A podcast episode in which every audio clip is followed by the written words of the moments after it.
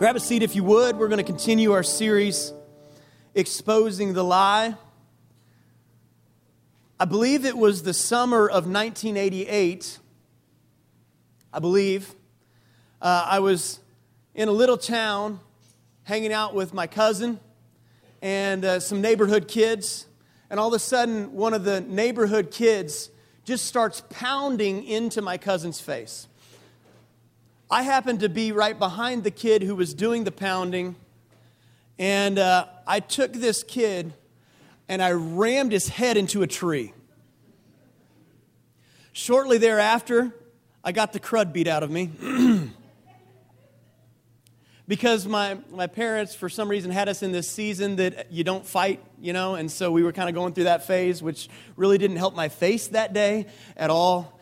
And, uh, and, and I just, I didn't fight back. Now, how many of you guys feel like from time to time that you're in a battle and you, you feel like you're battling against the devil and it just seems like you just for whatever reason aren't fighting back? You just don't have the strength. You don't think it's possible. You don't think that you're going to win. You feel like you're getting the crud beat out of you. How many of you guys have ever felt like that before in some season of your life?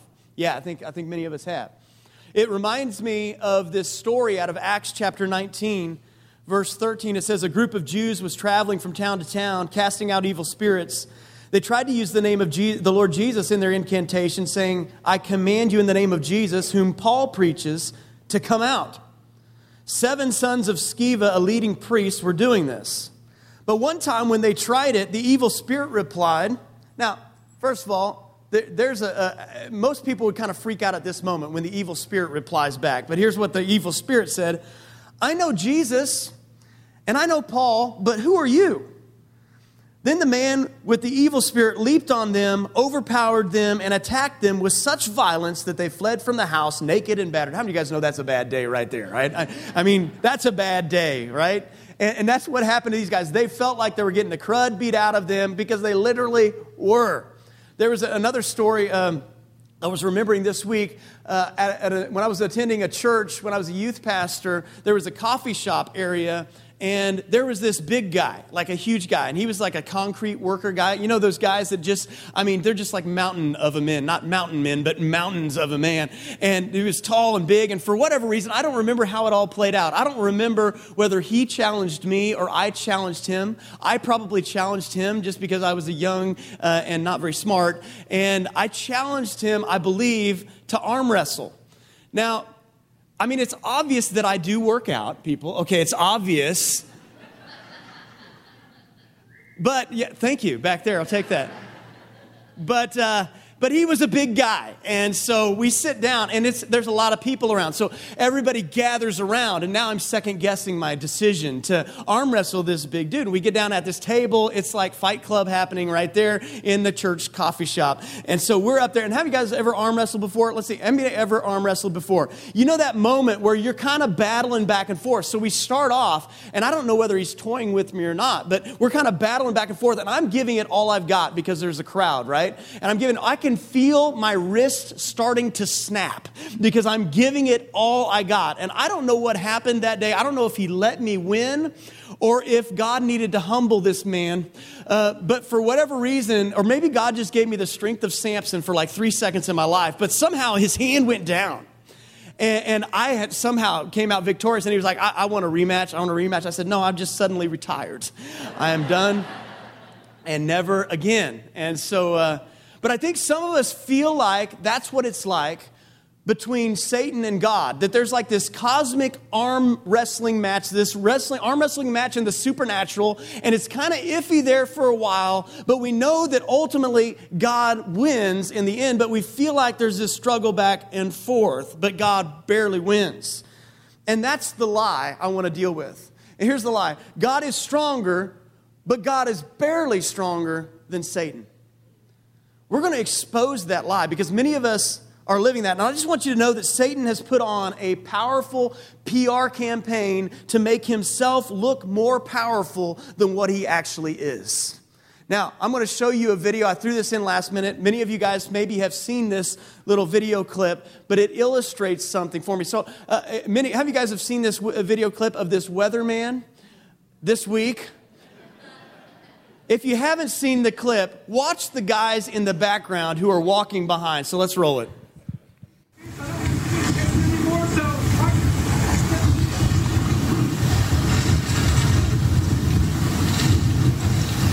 Uh, picking it up here in Wilmington, North Carolina, right at the Intracoastal, and we're in one of these bands. This is about as nasty as been. We had some bands like this last night the Eyewall this morning. We were not on TV. It was a dark and raucous uh, night at the hotel. And this wind gusting again over 60 miles an hour. It's blowing by uh, pieces of limbs. This is what we're seeing a lot of shingles coming off see what happens when you throw it off. It just takes off like a projectile. And unfortunately, a tree has fallen on a home here in Wilmington, killing a mom and her infant. The father was transported to the hospital with injuries. So uh, here in Wilmington, New Hanover County, this has become a deadly hurricane now with two fatalities, a mom and her infant. Boy, I tell you, look at the wind just whipping the palm trees. I tell you what, man. He's, he's got to really hang on there because he's about ready to be blown away. Now, of course, we know there was some real storm and stuff going on, so I'm not trying to make light of that. But that just, when I saw that, I was like, you know what? Not, not to demonize this weather guy, but, um, but that's, that's kind of what Satan does. Do you realize this? Satan, here's what he does he tries to act like and to make you think that the storm is stronger than what it actually is.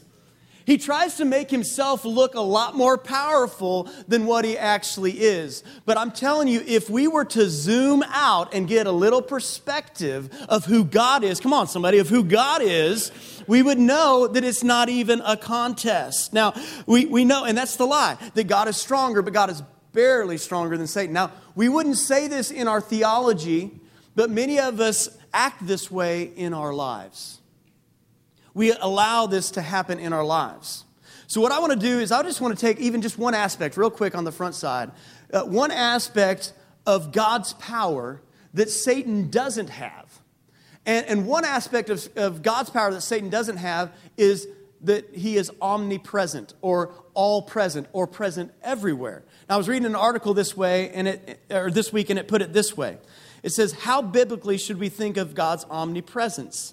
The word means that God knows exhaustively and upholds and touches continually every single item in the universe He has made. From the tiniest genes and electrons to the most massive stars in the expanding universe to the most complex mind body interactions in the psyche of over 6 billion people. God is here, there, and everywhere, and His mind and hand are on everything. We are never out of His sight, and we cannot get away from Him. Wherever we are, He is there too. This is not simply a matter of transcending spatial confines. Sp- strictly speaking, God has no spatial location at all, for space belongs to the created order and exists in Him rather than He in it. Such is the omnipresence of God. God is everywhere, Satan is not. If you take just that one aspect of God's power, we would understand how strong God is in comparison. Even just to look at what God has created and realize that it exists in Him. Romans chapter 1 20 says this says, For we are for his invisible attributes, namely his eternal power and divine nature, have been clearly perceived ever since the creation of the world in the things that have been made so they are without excuse. In other words, it, one way to see the power of God on display is to simply look at what He has created. And so, what I want to do right now is I'm going to take just a moment and I'm going to invite some preachers to help me preach today, not out of the audience. The ones I'm going to invite, we're busy today, so we're going to pipe them in via video. Um, but I'm going to invite some, and I just want to take just a moment to, right now, just to see a glimpse, a small glimpse of God's majesty. So, here's Francis Chan. You know, I was studying just our Milky Way, just that galaxy that we live on.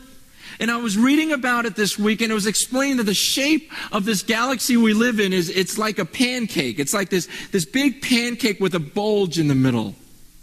And, and yesterday when I was making breakfast, I, I made a little replica of it.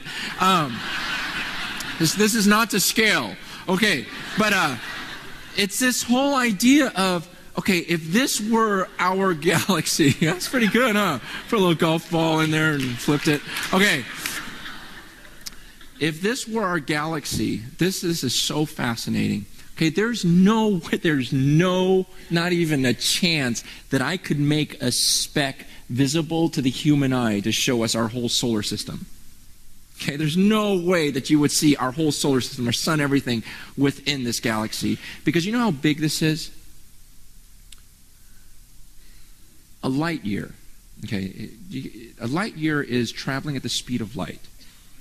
The speed of light is 186,000 186,000 miles a second.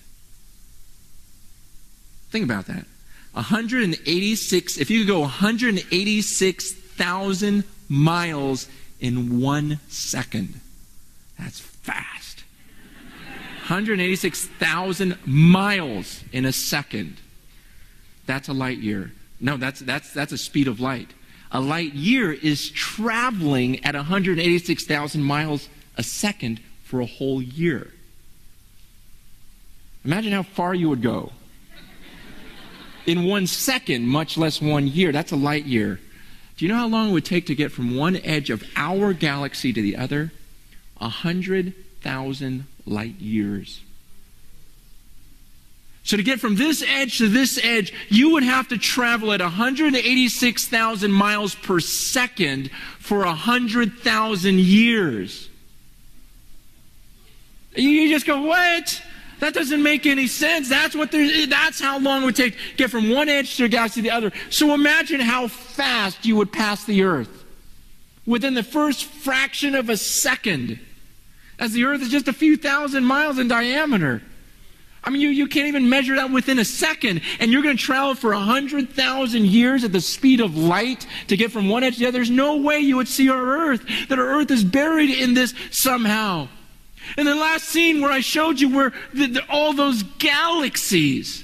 Do you know how many of these things are out there? They're estimating about 350 billion.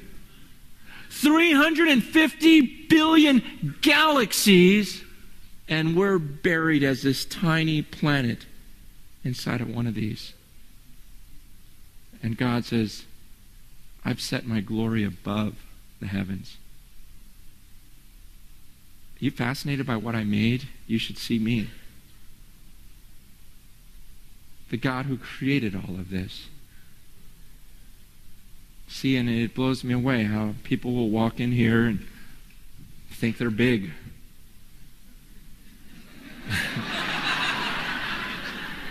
Are you kidding me?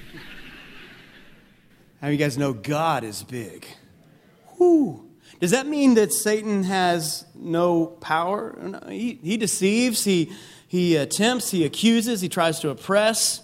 But here's what I want to do I want to address some common mistakes that we make when it comes to, uh, to understanding Satan and demons, okay? This is a great topic to invite your friend to, right? So if this, you're new here, welcome.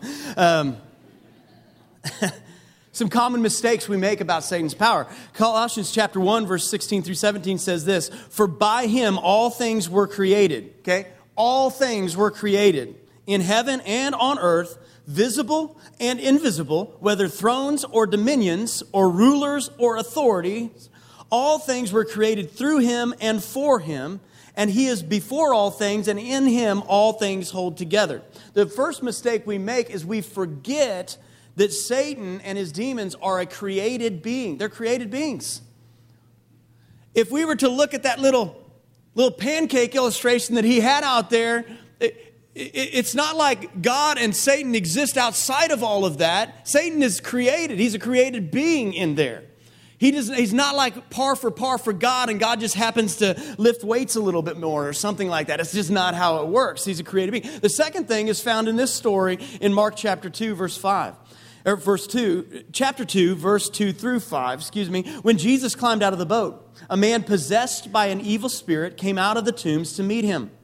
This man lived in the burial caves and can no longer be restrained. So can you imagine this guy's life? He's now he's possessed by a demon or whatever. He's driven to out of his home, lives in a lives in the, the, the cemetery. They try to chain him up. They can't keep him chained. Whenever he was put into chains and shackles, as he often was, he snapped the chains from his wrists. He smashed the shackles. Listen to this.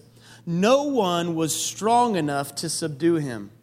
Day and night he wandered among the burial caves and in the hills, howling and cutting himself with sharp stones. That seems pretty scary, doesn't it? How would you like to live next door to that guy, right? No one was strong enough to subdue him. Here's the second mistake we make when we look at Satan versus God. We measure Satan's power by the response of those not walking in Jesus' authority. So, in other words, we see somebody try to battle it out with Satan or something, and someone's not using the authority that they have in Christ. These people, they were overran. The sons of Sceva, they were overran. They knew Jesus, they knew Paul, but they didn't know them. All right, next thing is this James chapter 4, verse 7. Many of you guys are familiar with this scripture. So humble yourself before God, resist the devil, and he will flee from you. Third mistake we make is this we fail to resist, and then we feel powerless against the attacks of the enemy. The scripture says if we resist, what happens? He's going to flee. So, so we fail to resist and then we feel powerless. Now, a few weeks ago, uh, Chris Athey preached and he said this statement. He, he, he, many of you guys will remember this. He said, How big is God? And then he said, What? As big as you allow him to be, right? Let me make this statement How big is Satan? As big as you allow him to be. And I'm going to prove that to you here in just a little bit because Satan has the power only to the degree that we resist or not, only to the degree that we take our authority or not. The Bible says, resist and he will flee. Why? Because he has been defeated. Listen to the tense of that. He has been defeated. He has been defeated. This happened during when Jesus was on the cross and he, the three days before the resurrection. This is when this all happened. So I invited Francis Chan to come and help me preach. I'm going to invite Pastor Robert Morris to help teach on this uh, topic. So let's watch Pastor Robert Morris. So Ephesians then tells us that he first descended into the lower parts of the earth. He descended, that's Ephesians, that's during the three days. That's when he's in the tomb. And then it says, basically, he walks up, just giving the short version, he walks up the devil and says, Give me the keys. I'm taking it back. And then it says he leads captivity captive. That's referring to the Old Testament saints. They were not in torment, but they were in a place of waiting. Remember, the uh, rich man who was in torment, who went to hell, could see the beggar in Abraham's bosom. He could see Abraham. So they're in a place of waiting. And it says he led captivity captive. He leads the Old Testament saints to heaven.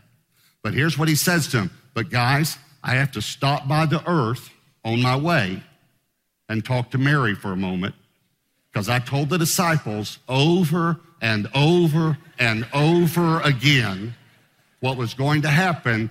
But everybody knows if you want something done right, you have to ask a woman to do it.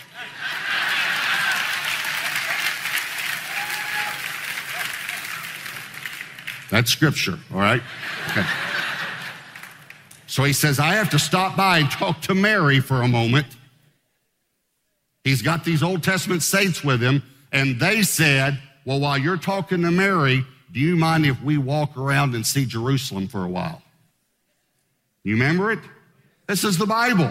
Watch this Matthew 27, verse 52. And the graves were opened, and many bodies of the saints who'd fallen asleep were raised, and coming out of the graves after his resurrection, they went into the holy city and appeared to many.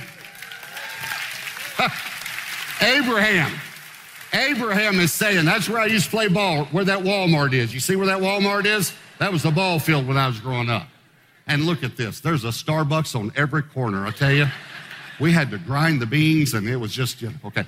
They're walking around while Jesus is talking to Mary, the Old Testament saints. Now, wouldn't it be cool if somewhere in the Bible there was a verse by verse description of what happened from Sunday morning to Sunday night when Jesus actually entered the presence of the Father? Wouldn't that be cool?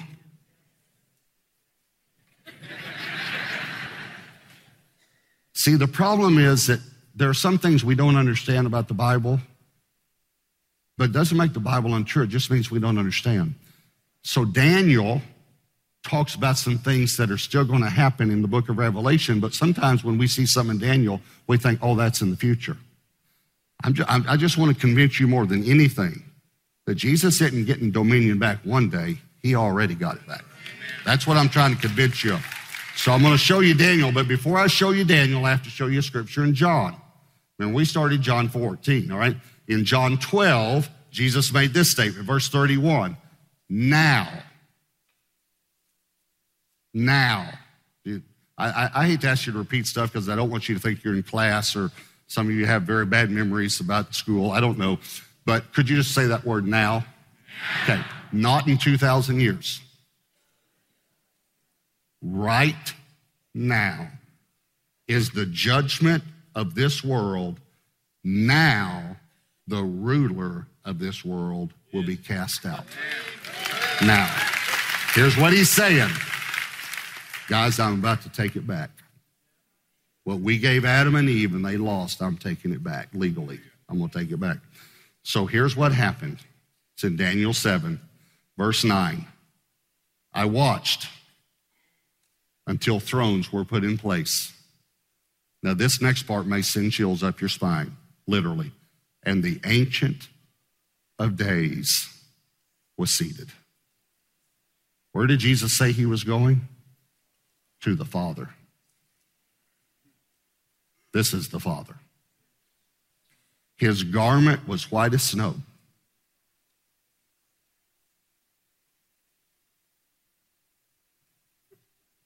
I just can't even imagine that we're going to get to see God one day. And the hair of his head was like pure wool. His throne was a fiery flame, its wheels a burning fire. A fiery stream issued and came forth from before him. A thousand thousands ministering him. That's a million if you, if you uh, like numbers. 10,000 times 10,000, that's 100 million, stood before him. The court was seated and the books were open. Now, that's why we, we think that that's revelation. There's a judgment seat coming and there's a great white throne judgment coming. But Jesus said, now is the judgment of this world. So there was a judgment that took place on resurrection day. I watched then because of the sound of the pompous words which the horn was speaking. I watched till the beast was slain and its body destroyed and given to the burning flame. All right, hold on just a moment. People will say, see, the beast, that's in Revelation. No, listen, in Daniel 7, there are four beasts. This is just the first one. And let me tell you what was destroyed on Resurrection Day 2,000 years ago. Sin was destroyed. Sin. Matter of fact, let's, let's I, I didn't tell him, but we might go. Go right now to Romans 6:14. Show them this scripture. Romans 6:14 says, I didn't tell them, look, for sin shall no, shall not have dominion over you anymore. Okay, then, watch this. Sin was destroyed. He destroyed it. As for the rest of the beast, watch, they had their dominion taken away yet their lives were prolonged for a season of time. Here's what I'm trying to tell you Satan is lying to you. he had his dominion taken away 2,000 years ago, yet his life has been prolonged for a season of time, but he has no more dominion. No more dominion. Oh, can we give Jesus a big hand for that?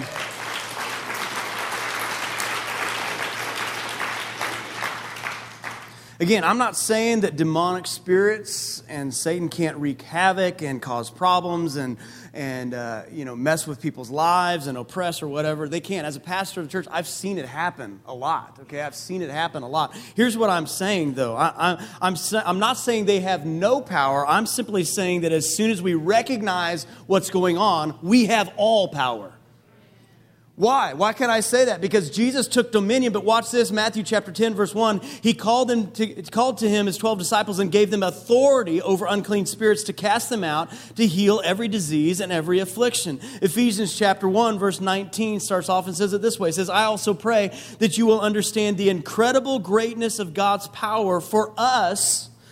God's power for us who believe in him This is the same mighty power that raised Christ from the dead and seated him in the place of honor at God's right hand in the heavenly realms. Can you see it all tying together? This power is for us. Now, he is far above any ruler or authority, it doesn't matter what you name, any power or leader or anything else, not only in this world, but also in the world to come. God has put all things under the authority of Christ, and he has made him head over all things for the benefit of the church. And Jesus, I'm telling you, Jesus gave you his authority. Some of you, you don't believe, you're hearing these words, you just don't believe it. I'm telling you that if you read the Bible, this is what the Bible says. now, just because Jesus gave you something doesn't mean you believe it. Just because Jesus gave you something doesn't mean you're walking in it. That's why you could have somebody who's, who's following Jesus, but not walking in the power and the authority that Jesus has given them. And you look at their lives and you see they're constantly, they're, they're, it's the arm wrestling match with Satan, and whenever they recognize what's going on, they still aren't winning. It's because they haven't received this authority or they aren't walking in it. Again, the devil has only the amount of authority over our lives that we give him. I feel like I'm preaching to people who don't believe me. I don't, I don't know. Do, do you guys read your Bible? I mean, this is what the scripture talks about. And we've got to establish this in our life because this, this affects every area of our life. This affects our family. This affects obedience to God. This affects sin. This affects all of these areas of our life. We have to take our authority in Jesus' name. Again, James chapter 4, verse 7. So humble yourself before God, resist the devil, and he will flee. How do we resist? Well, I could take this a number of different ways, but as I was thinking about it this way, God just kind of brought it to me this way. Uh, in leadership, they, they talk about culture, leadership culture. Leadership culture is a, like if you have a business or a church or anything that you're leading, you have a culture. You realize you have a culture in your family, you have a culture in the business, you have a culture in a church, you have a culture in your small group. Culture is a combination of what you create and what you allow what you create and what you allow. Culture is a combination of what you create and what you allow. And I believe we all have a culture in our heart as well. And the culture of your heart is a combination of what you create and what you allow into your heart. And so I just want to challenge you in a couple different ways as we're getting ready to wind down. Create an awareness of who you are in Christ. Because when you understand who you are in Christ, Satan has, he can't stand against that because you're in Christ. Christ has all the power and he gave you his authority. And the more you create an awareness of who you are in Christ, more you create an awareness of the authority that you have in Christ, the more you create an awareness of how big God is and how small Satan is, the more you can walk in freedom in your life. So many of you guys right now, you're struggling in different areas and you haven't been able to break through. You, you feel uh, maybe the accusations of the enemy, maybe you feel oppressed, maybe you feel whatever it is.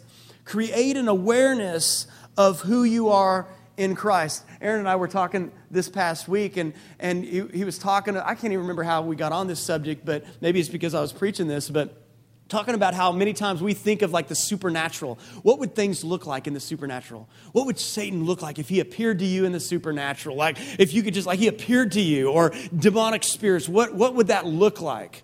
You know, and many times people are afraid to see and encounter things like that.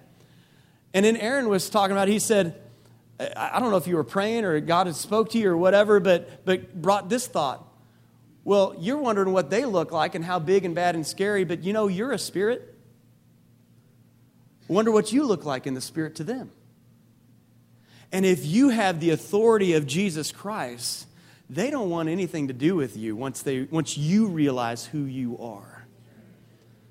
So we create an awareness of who we are in Christ. And then the, the next question is this if it's a combination of what we create and what we allow, what are you allowing? Maybe there's a gate in your life that you've left open to, to, that needs to be closed. If you battle fear, what are you doing watching all of this stuff that has fear in it? If you battle these a uh, certain area of your life, why are you leaving the gate open? Because you're allowing a foothold of the enemy. You're allowing a door to the enemy to get in. He doesn't even have to pick the lock that way. You've opened the gate. What are you allowing in your heart? Are, are, you allowing Satan to take ground in the areas of accusing you in different areas or tempting you or, or uh, uh, deception? And some of you guys need to right now just, just get up in your spirit, like this faith rise up in your spirit, that you're drawing a line and saying, No further. You are taking no more ground in my life. He's deceived us long enough. You say, well, that's bold, Sean, to walk around like acting like like the demonic spirits can't touch you and acting like all this type of stuff and that you can cast things down. Yeah, that is bold. You say, well, Sean, aren't we supposed to be humble? Isn't that like give all glory to God and all that type of stuff? It seems arrogant, seems overconfident to walk around just kind of like you have authority. Are we supposed, how do you guys believe we're supposed to be humble? Anybody believe that? Okay, let me ask you a different way. How do you guys believe that Jesus was humble? Scripture says that he humbled himself even to be obedient to the cross. How many guys would just agree with me that Jesus, if he is perfect, that he is the perfect representation of what humility should look like? All right? Jesus is the standard of humility. Jesus did bold miracles. Jesus talked very confidently and boldly. Jesus walked around and he wasn't timid or shy about this. Jesus is the standard of humility. I'd say if you want to be humble, be humble like Jesus then. Walk around confident in who you are in Christ. He, if He's the standard, we are to imitate Him. Our humility is not by worldly standards, it's by Jesus' standards. How did Jesus set the standard of humility? What made Jesus humble? Well, the, the Bible says that Jesus did nothing except for what he saw the Father doing. Do you realize what humility is? Let me just teach you just real quick as we're wrapping up. Humility is simply allowing yourself to think God's thoughts instead of your own. Jesus did what he saw the Father doing and therefore humbled himself to that. And if we can humble ourselves, what does it mean? It means allowing the wineskin of our heart to stretch to God's thinking and not our own thinking. That's humility. When we let go of the reins and we say, God, you get to expand the wineskin of my life and of my heart as large as you want to, that's humility. Because it's allowing myself not to think my thoughts, but to think God's thoughts. Be humble like Jesus, walk boldly. And I'm saying it this way that we either have authority in Christ or we don't. The scripture says we have it. Listen, if you are being tormented in some way today, if there's some area, some stronghold, some issue in your life that you just don't, you just have been feeling like there's this cosmic arm wrestling battle going on, and you just are wondering, like, in the end, God's going to win, but from now until then, I've got to struggle it out. I'm here to tell you today that you can be set free today. You do not have to tolerate it any longer. I want to have the worship team come back up. Would you, would you guys just bow your heads just right there with where you're at? Just, just don't move around just for a second. Allow the Holy Spirit just to begin to speak to you right now. We're going to do something real quick here with the time we have left. What, what, you, what is culture? It's a combination of what we create and what we allow. And I, I'm just going to wrap it up by saying this What are you allowing to live in the darkness that needs to be brought into the light. Because darkness cannot survive in light. Jesus is light, God is light, and in Him there is no darkness.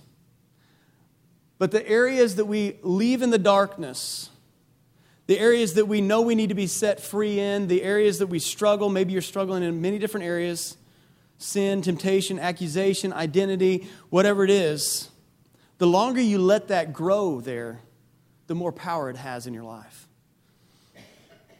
And so, what we're going to do is, is we're going to worship here in just a little bit, and then we're going to have a, a response time. And I'm just going to pray right now. You just let the Holy Spirit speak to you. Right now, God, we just thank you. No matter what anybody is dealing with today, we know it's not even a contest between dark and light and that we can walk out of here free because we have the authority of Jesus Christ. We know that Satan has no dominion. He only, he's only as big as we allow him to be. He's only as small as we resist him to be. And today, I want to take some ground, Lord. I want to take some ground. And I, I pray that a spirit would rise up in each person here to take back some ground in our life where we just enter this time of worship with reflective hearts and sensitive hearts. Change the culture of us on the inside. Lord, set some people free today in Jesus' name. Amen. Would you all stand up with me? Here, here's what we're going to do change it up just a little bit. Have our prayer and ministry teams come down at this time. If you need prayer for something that you've been battling, that you feel like, man, I just have been just back and forth, back and forth, and I just want somebody to agree with me to have freedom. Listen, you can walk down here and have freedom today. You say, Well, I don't want to go up in front of anybody. Listen, this is the best place to do this right now in this atmosphere. Everybody's going to be cheering you on anyway. You don't have to reveal anything or whatever. Just come down and just let's make a moment right now. Let's draw a line in the sand. If that's you, just go ahead and right now where you're at, just go ahead and line up. Just come out, just get out of your seats. You can be bold right now. Take a step forward. Doesn't have to be small or big or small, just whatever God leads you to, to do. Just step out of your seat during this song, and we're going to see some freedom happen in Jesus' name. Amen. Let's go ahead.